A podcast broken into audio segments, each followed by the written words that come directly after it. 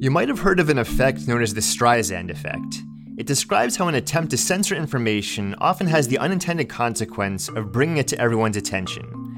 This clip from Its History explains how the name of this effect has come to be associated with Barbra Streisand. In 2003, photographer Kenneth Adelman took 12,000 photos of the California coastline to help document coastal erosion, right? One of those photos, one, was of Barbra Streisand's Malibu mansion. Well, Streisand sued unsuccessfully to have the photo removed from the public collection. The effect was simple. Before the lawsuit, the photo had been downloaded six times, two of those by Streisand's attorney. In the first month, after the lawsuit, the photo was downloaded nearly half a million times. Didn't really work out the way Barbra planned. In this episode, I'd like to propose a second inverse effect, the Strahan effect. Let's say you've seen Michael Strahan commentating on football or hosting Kelly and Michael, Good Morning America, or the $100,000 Pyramid. If someone asked you to describe his most distinctive feature, what would be your response?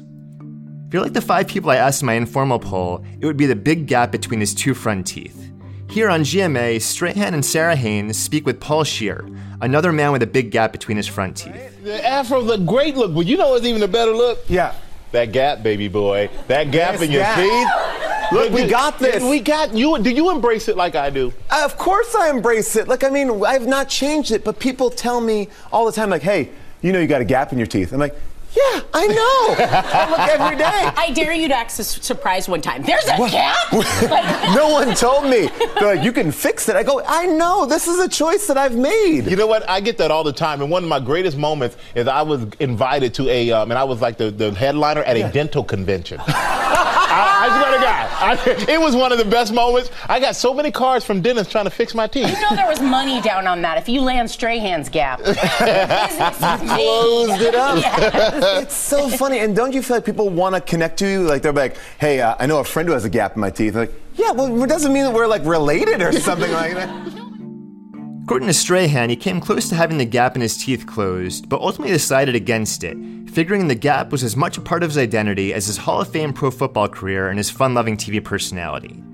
If Strahan's right, his success is in no small part due to his unique teeth, which make him stand out. And the career downswings of actors like Mickey Rourke and Jennifer Grey can be explained based upon changes to their previously recognizable facial features. And if Strahan's right, it's highly unlikely that Joseph Webster killed Leroy Owens.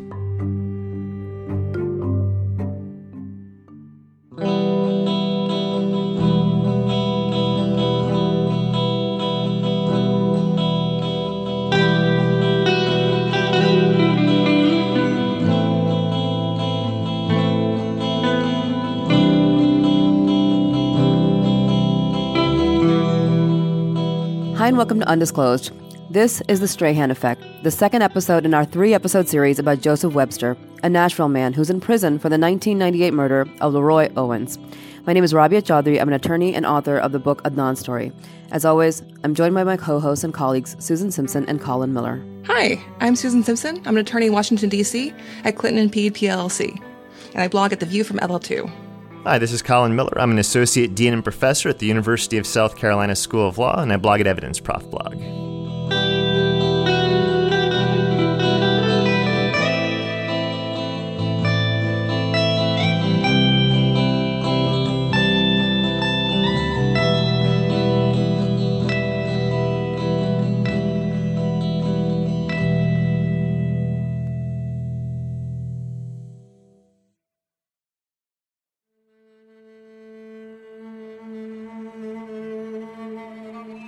As we noted last episode, there was one eyewitness identification in this case.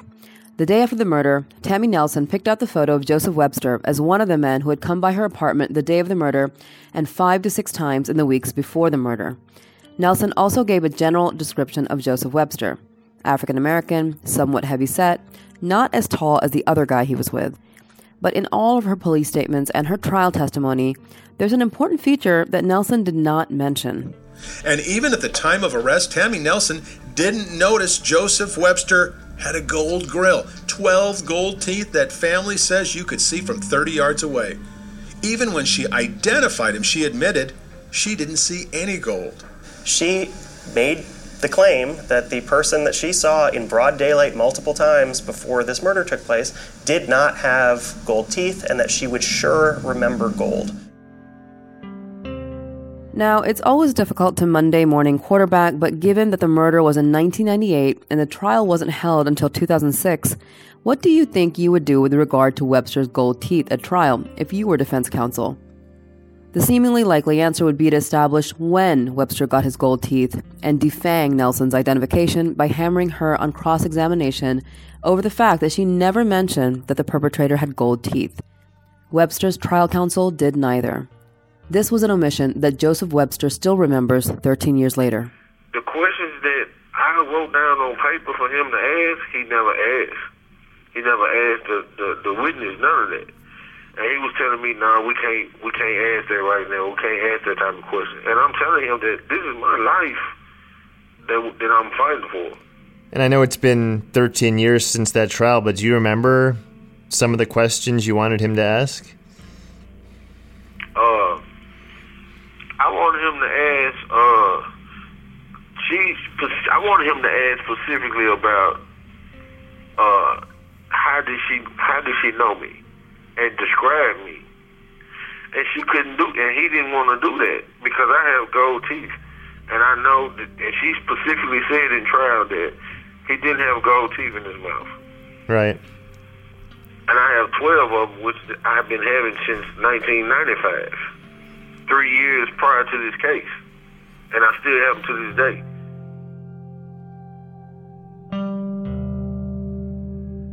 When Webster brought a claim of ineffective assistance of counsel, his trial counsel, quote, admitted that the trial transcript reflected that he did not question Tammy Nelson about the gold teeth.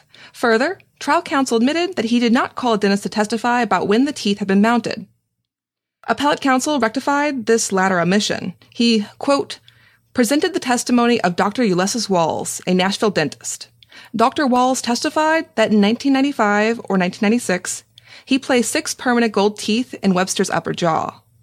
The teeth were distinct in that they had the initials JW on them. Moreover, Webster testified at the hearing that by the end of 1996, he had a total of 12 gold teeth, six in the upper jaw and six in the lower jaw. The defense even had a school photo of Webster from 1996 that showed him with a full set of gold teeth. So what's the legal significance here of trial counsel failing to address the issue? In a Kansas case, the primary evidence in the prosecution of Capel Simpson was identification by two officers who never mentioned the fact that Simpson had numerous gold teeth. Because the trial judge refused to give a cautionary jury instruction about the issues with eyewitness identifications, the Court of Appeals of Kansas granted Simpson a new trial, quote, because identification of Simpson was a key issue in the case.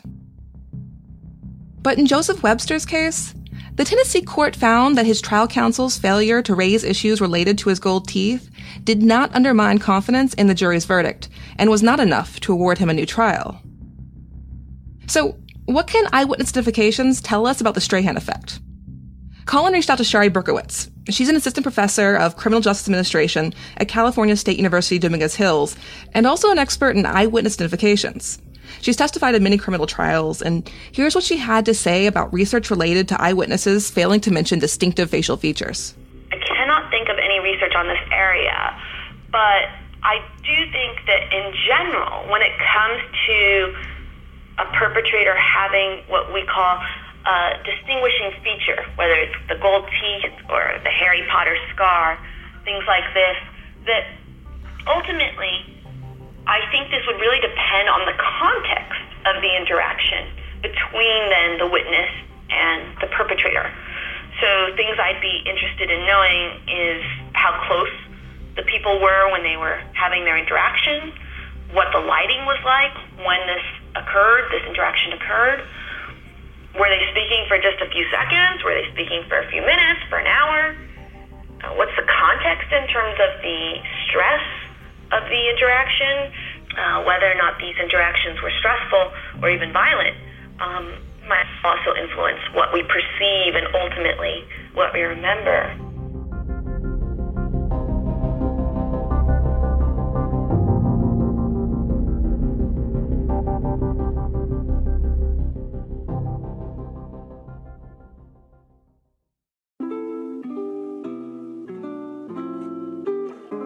When was the last time you went to a dermatologist? Because I'll be honest, I don't think I've ever been to a dermatologist. Look, it's not cheap.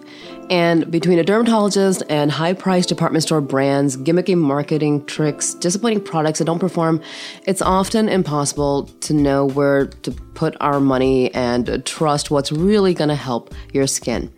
Look, nobody's trying to look 18 again, but I do want to look like I sleep seven hours and I drink eight glasses of water a day, and our skin deserves more than just a trend. It deserves the real deal. Well, forhers.com is the new women's wellness brand that cuts the cost and delivers you one of dermatologists' go to solution for aging skin. For Hers was fought for by a woman for women, and it's helping women deal with aging skin. You don't have to take travel time out of your already busy day because For Hers provides access to licensed doctors online. A doctor will evaluate you and, if appropriate, can prescribe you a treatment that can be delivered direct to your door. No more in person dermatologist visits, no more pharmacy lines, and no more insurance needed. And look, everybody's skin is different, so the doctor can help you tailor a treatment to yours. Prescription high strength retinoid face cream is here to help smooth the appearance of fine lines, give you even skin texture, and get rid of a dull complexion without keeping your face stuck in one expression. You know what I'm talking about. And those smile lines, while it does mean you've laughed a lot, but even so, there's some parts of our skin that maybe we want to renew. And I hate to say this, but if it's not prescription skincare, you may as well just apply marketing to your face. All right. So order now. Our listeners can get their first month of anti aging formula from hers for $10 off right now while supplies last. And of course, subject to doctor approval. Just check out the website for full details go to forhers.com slash undisclosed. That's F-O-R-H-E-R-S dot com slash undisclosed. Forhers.com slash undisclosed. Restrictions apply. See website for full details and safety information.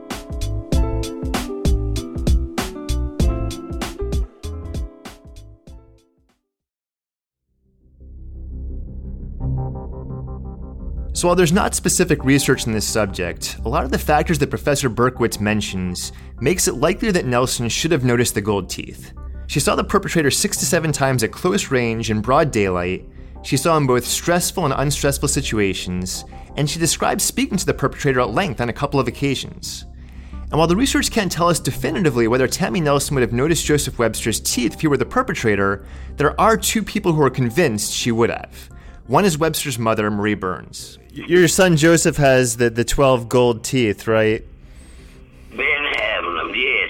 Even the doctor that put them in said he been he the one to put them in. And when you talk to him, how obvious would it be to a person that he has gold teeth? You can't miss them. You can't miss them. You can't miss them, period.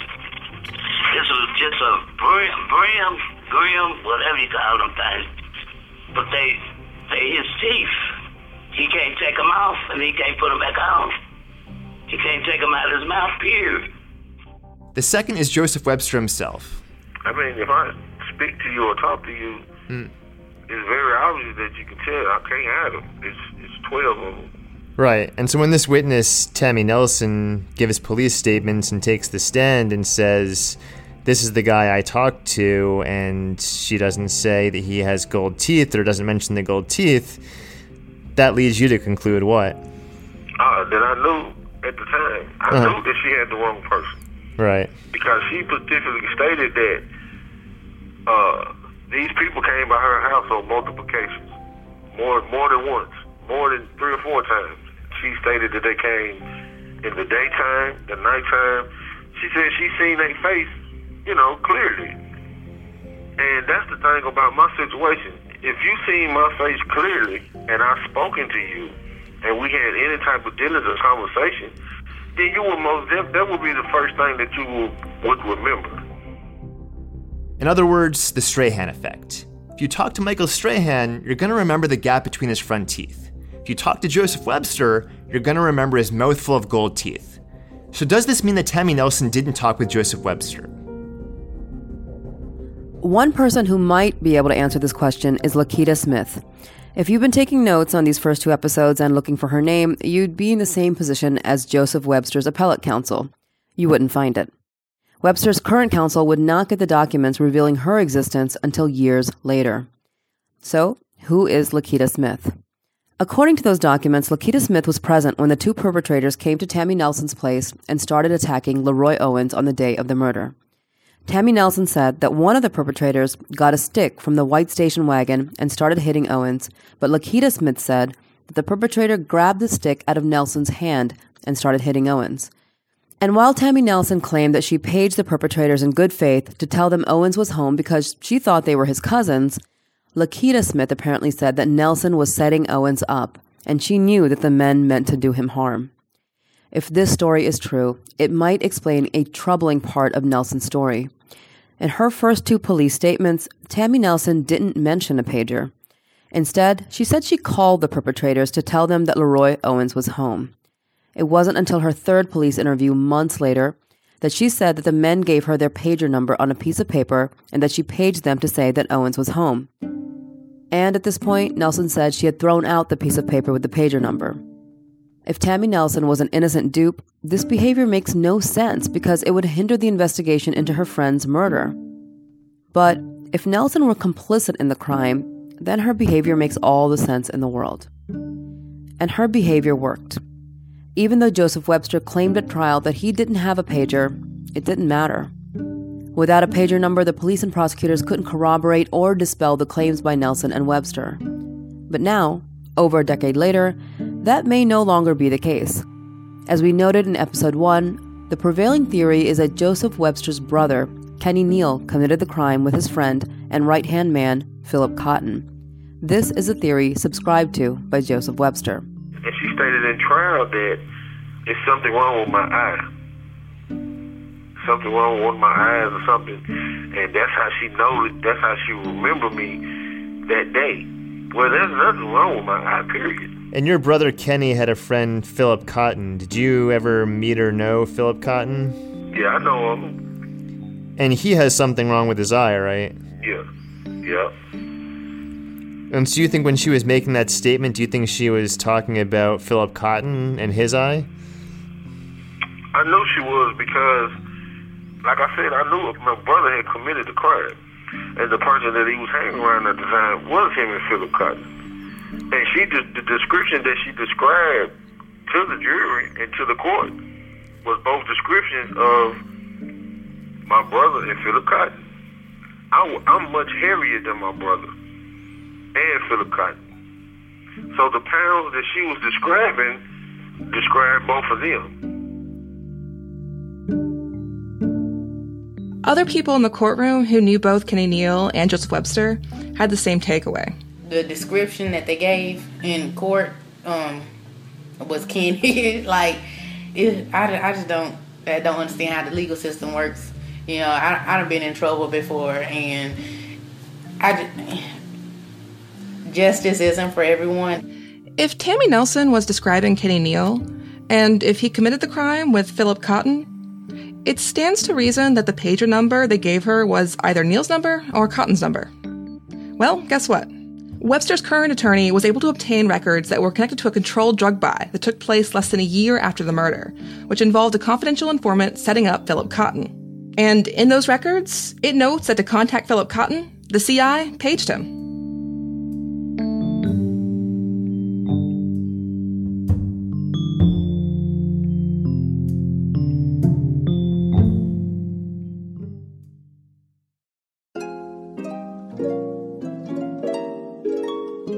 Did you know on average it takes police 45 minutes to respond to a home security alarm? Almost an hour. When a home security system is triggered, a lot of the time police assume it's a false alarm and the call goes to the bottom of the list. But not with SimpliSafe Home Security. SimpliSafe has video verification technology, which helps police get on the scene up to 3.5 times faster. SimpliSafe can visually confirm that a break in is happening and let the police know, making their average police response time just 7 minutes. SimpliSafe also protects every door, window, and room with 24 7 professional monitoring. They make it easy on you. There's no contract, hidden fees, or fine print. It's won a ton of awards from CNET to the New York Times to Wirecutter. Prices are always fair and honest, and they have around the clock monitoring starting at just $15 a month. Simply put, I've been using SimpliSafe for the past two years, and I've never felt safer. And now you, my listeners, can feel the same. SimpliSafe has a huge deal going on right now.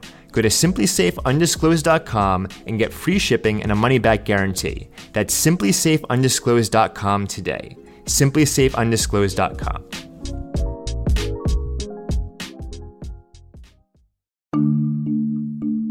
At this point, you might imagine the next steps in the investigation. First, ask Tammy Nelson whether this was the pager number she was given. And two, track down Lakita Smith and ask her about the crime, show her the photos of Webster, Neal, and Cotton, and ask her about the pager number. Because guess what? The police records show that she too was given the pager number. And while we'd certainly hope and believe that these steps are being taken, they're not being taken by us. As we'll discuss in episode 3, there is in fact a current investigation into Joseph Webster's case, and we've understandably been asked not to interfere with it. But it's entirely possible that these leads have already turned up exculpatory evidence. And there's also already other exculpatory evidence in the case. The first is the location of the drug deal in this case on the south side of Nashville. Again, here's Shawana Norman. How big of a drug dealer was Kenny Neal? He, I mean, he had a little weight. He had a little weight. So. And was Joseph dealing with him too? Not with him. Joseph stayed on the east side of town. That's the thing. My sister used to catch cabs and stuff out east with Joseph. Joseph really didn't fool around out south unless he came to my granny house. So Kenny, Kenny was the one fooled around. Kenny, like I, I used to go to um, a house in Vine Hill with Kenny. You know, Vine Hill is in South Nashville.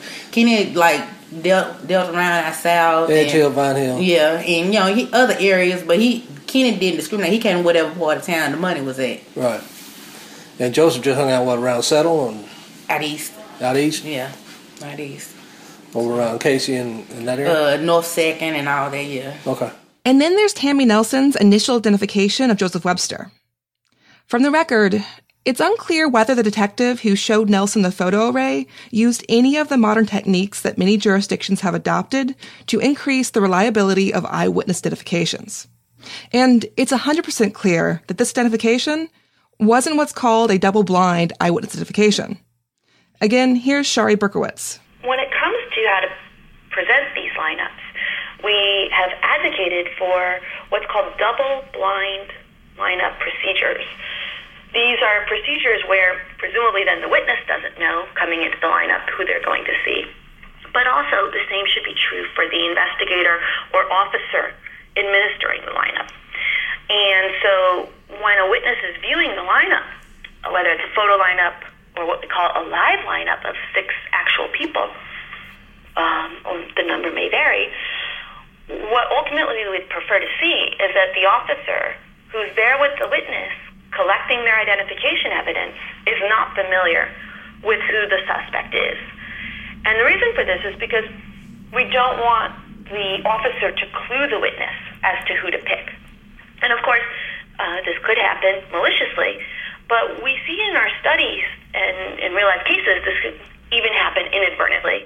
When it comes to uh, a witness, if darting their eyes back and forth between, let's say, photographs two and three in a photo lineup, we really don't want the officer to make any comments whatsoever about, oh, I noticed you're really looking a lot at number two and three.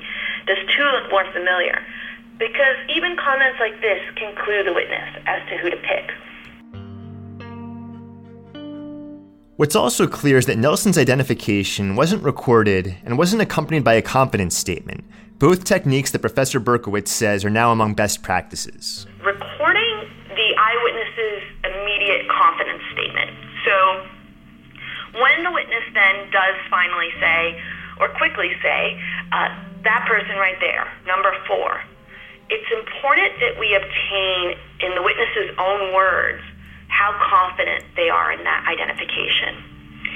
And of course, because sometimes police reports can be um, less thorough than eyewitness memory researchers might like, it's also important that we videotape the entire identification procedure so that we can understand and see what it is that the uh, officer ultimately did with the witness and really get the opportunity to observe the witness in their own words, with their emotions, with their confidence, understand how did they come to this identification? Did they do so very quickly?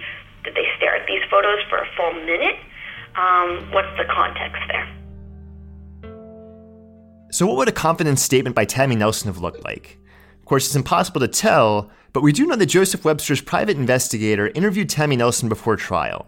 The interview was recorded, and when we don't have that recording, we do have the transcript, and here's the pertinent portion. Do you know Joseph Webster? No. You don't know Joseph Jawan Webster. Were you ever shown any lineups, any photo lineups? I showed, like, a day or the next day after this here happened. They showed me some mugshots, and it was two fat boys I picked out. I don't know the guys. Well, when you picked them out, were those ones you picked out, were they the ones that you. I couldn't be accurate on it. So, first, Nelson saying she just picked out two fat boys doesn't show much confidence in her identification. But second, there's the fact that Nelson said she picked out two fat boys. And during defense counsel's cross examination of her, this does not appear to have been a misstatement. Isn't it true you told Bob Owens that in the interview that you had with him that you just picked out mugshots of two guys that look like somebody that might be there? No, I told him in that interview, I told him I picked out number five, Joseph Webster, that I know that it was him. And then the other guy that I picked out, I was sure for sure that was the other guy that was with him. So, yeah, Tammy Nelson is saying that she picked out two men as the perpetrators of the crime.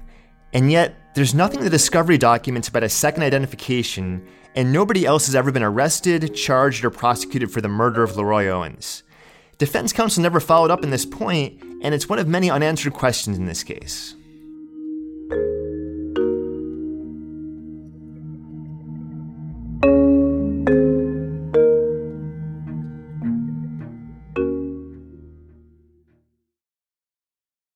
Of course, the biggest unanswered question is whether Tammy Nelson could have mistakenly identified Joseph Webster as his brother Kenny Neal.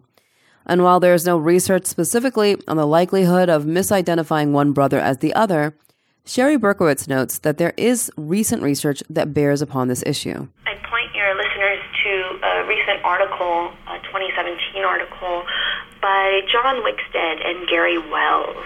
And in this article, they have some great discussion about why it is that misidentifications can happen. And in particular, the role, uh, in at least part of this article, they talk about the, the role similar features would have on a misidentification. So, for instance, suppose then, in the scenario you described, that an individual is accused of a murder and police start to focus their attention on one individual. And that individual happens to look a lot like the actual perpetrator, but is innocent. In that kind of scenario, then the concern becomes well, then does that innocent person look the most like the actual perpetrator? And when an innocent person, whether it's by happenstance or um, in this case, you're saying there's actual um, genetics being shared by these individuals, then ultimately the concern is, and we do see this in actual uh, real life cases of mistaken identification, that when the innocent person most closely resembles the perpetrator, but the actual perpetrator is not there, that witnesses can, in these contexts, come to make highly confident identifications and make mistaken identifications of this similar looking person. And according to Professor Berkowitz, there's also new research that might bear upon the second crime scene in this case, the scene of the murder. As we noted in episode 1, the state presented one eyewitness to the Leroy Owens murder at trial Fred Thomas McLean, a concrete worker who was building steps for the barbecue restaurant where the killing occurred. As we noted, McLean told police in 1998 that he didn't get a good look at the perpetrators' faces and he couldn't make an identification. But McLean didn't only speak to the police in 1998. He also spoke to them in 2005, when Joseph Webster was finally arrested for Owen's murder. What he said might surprise not only you, but also the jurors at Webster's trial, who never heard it. Here's a pertinent part of the report of McLean's second interaction with the police. The purpose of this interview to introduce myself, to obtain facts firsthand from Mr. McLean. During the course of the interview, I asked Mr. McLean to describe the subjects involved. He states the subject who struck the victim was a large male black, driving a white station wagon. He states he did not get a good look at the subject's face, but has seen the same subject in an area before, always driving the white station wagon that was used the day of the assault. I asked if after the amount of time, he would be able to identify the subject who assaulted the subject. He advised he did not know but would try. I showed him a group of photos including Mr. Webster's. He viewed the photos but was not able to make a selection. This seems huge. While McLean didn't get a great look at the suspects' faces at the time of the murder, he was able to conclude that the driver of the station wagon that day was the same man he had always seen driving that same station wagon.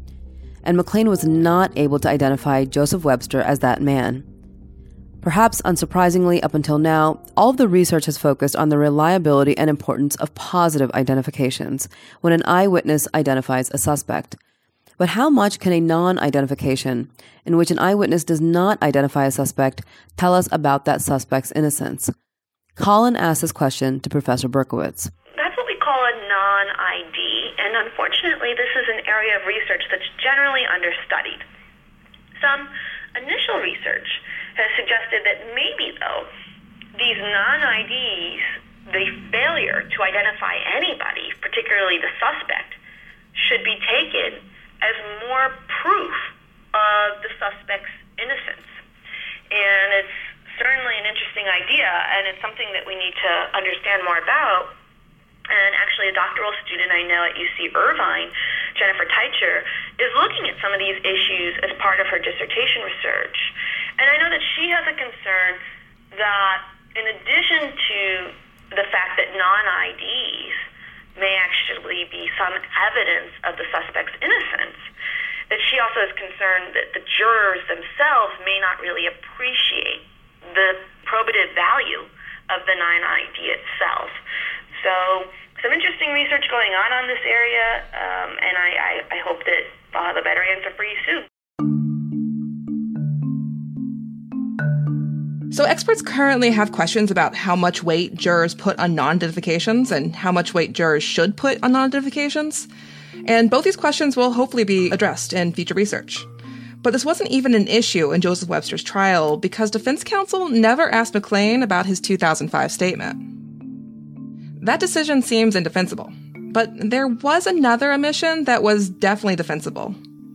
Defense counsel never referenced five other witnesses to the murder, and the reason this is defensible is that defense counsel didn't know about them. And Webster's post conviction counsel didn't know about them either.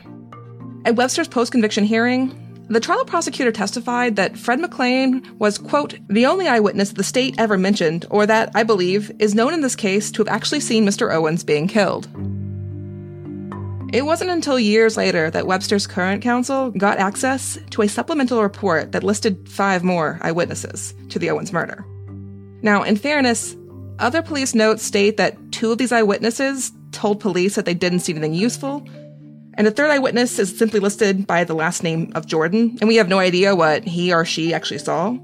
But that does leave two other undisclosed eyewitnesses Richard Henderson and Anthony Boyce. There's also a police note that states, quote, Mr. Henderson told Anthony Boyce to call police and that he saw everything. So, what did Henderson say when Webster's investigator tracked him down in 2017? Unfortunately, not too much. This might be due to the fact that Henderson admitted to the investigator that, quote, all of his friends and family told him not to speak with me and not to get involved in this. Henderson did agree to talk to the PI, but didn't agree to be recorded. And what he said generally lined up with McLean's story. Two guys in a white station wagon tracked down Leroy Owens and one tackled him and hit him in the head with a cinder block while asking, Where's my goddamn money? Henderson said that he was unable to make identification in 2017, but did give one piece of information that will become very important in episode 3 that neither of the perpetrators were wearing gloves. And that leaves us with the fifth undisclosed eyewitness, Anthony Boyce.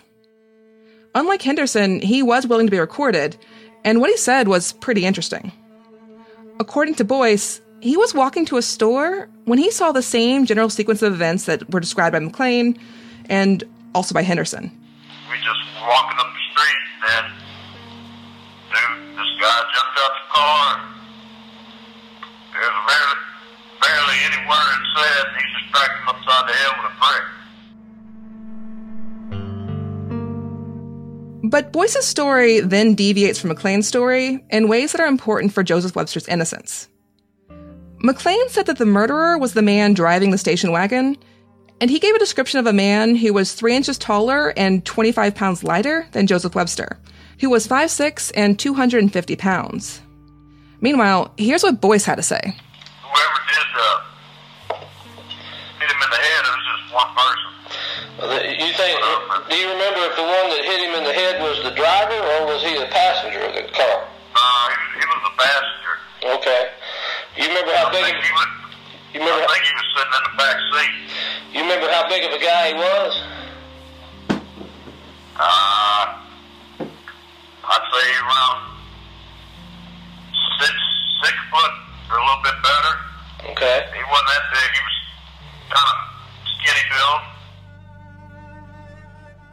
Yes, that's right. Boyce described the murderer as six feet tall or a little bigger and with a skinny build. There's simply no way this man could be Joseph Webster. Of course, unlike McLean, Boyce also said the murderer was the passenger and not the driver of the vehicle. This is interesting because Philip Cotton is exactly six feet tall and was known to be a frequent passenger in Kenny Neal's white station wagon. Here's Shawana Norman. Who would have been driving the car? Philip or or? Uh, or I, Ken- I'm thinking Kenny was driving the car. okay, you think you don't know for sure. It's Kenny car, and then Philip didn't. Uh, well, Phil didn't ever drive, so Okay. he was always on the passenger side. Now, in fairness, while Philip Cotton is six feet tall, he's not just tall but also wide, and not someone you describe as having a skinny build. So it's unclear whether Anthony Boyce is describing Philip Cotton. But wouldn't it have been nice if the police had shown a photo array to Boyce back in 1998? Unfortunately, they didn't. But you never were recontacted by any follow up, or nobody asked you. Ever showed you any photographs or anything? No, no, no. I've never seen any photographs or anything. Do you think if you'd have seen photographs at the time, would it have assisted you? Do you think that you might have been able to pick somebody out? Did you see the guy well enough that you could have made an identification? Maybe, maybe back at that time. This, at this time, I don't know. I understand. I, like, like, like I said, you know, it's just an in and out thing.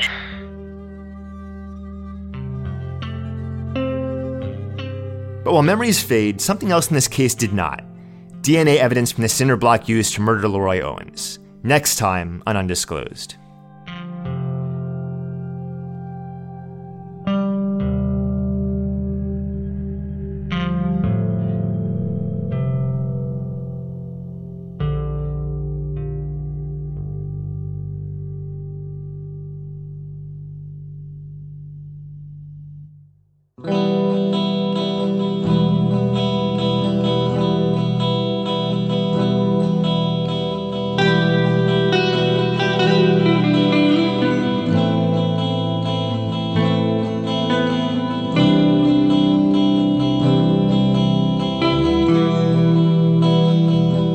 A big thank you to everybody who makes Undisclosed possible.